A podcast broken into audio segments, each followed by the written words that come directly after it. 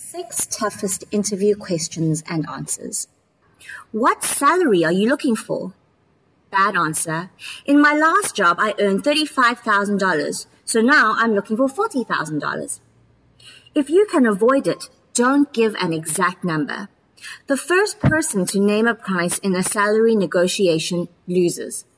Instead, reiterate your commitment to the job itself. If you have to, give a broad range based on research you've conducted on that particular role in your particular city. A good answer. I'm more interested in the role itself than the pay. That said, I'm expected to be paid the appropriate range for this role, based on my years of experience. I also think a fair salary would bear in mind the high cost of living in Hong Kong. Number 6. Why should I hire you?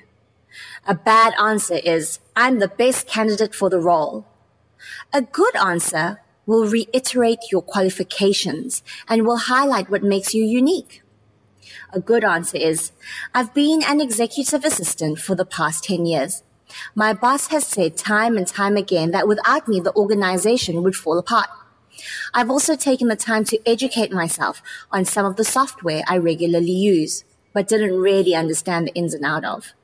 I'm an Excel whiz now, which means I can work faster and take over some of what my boss would traditionally have had to do himself.